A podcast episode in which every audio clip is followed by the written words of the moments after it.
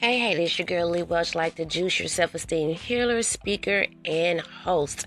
And this is where you kick low self esteem in the ASS.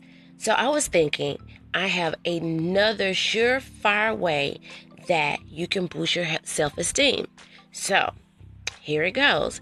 You know, when you get really excited about your accomplishments and you want to tell everybody, and everybody is like, so whatever, because not everyone is going to have the same passion and care about what you care about. So, you know, when they don't respond the way you think they should respond, you know, you just get kind of sad about it. And that will have a domino effect on your low self esteem. Question yourself, doubting yourself. Don't do that. Stop doing that.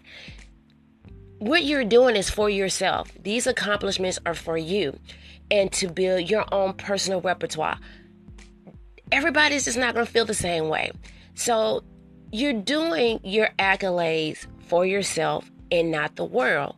Instead, have the world to become front row to your great works.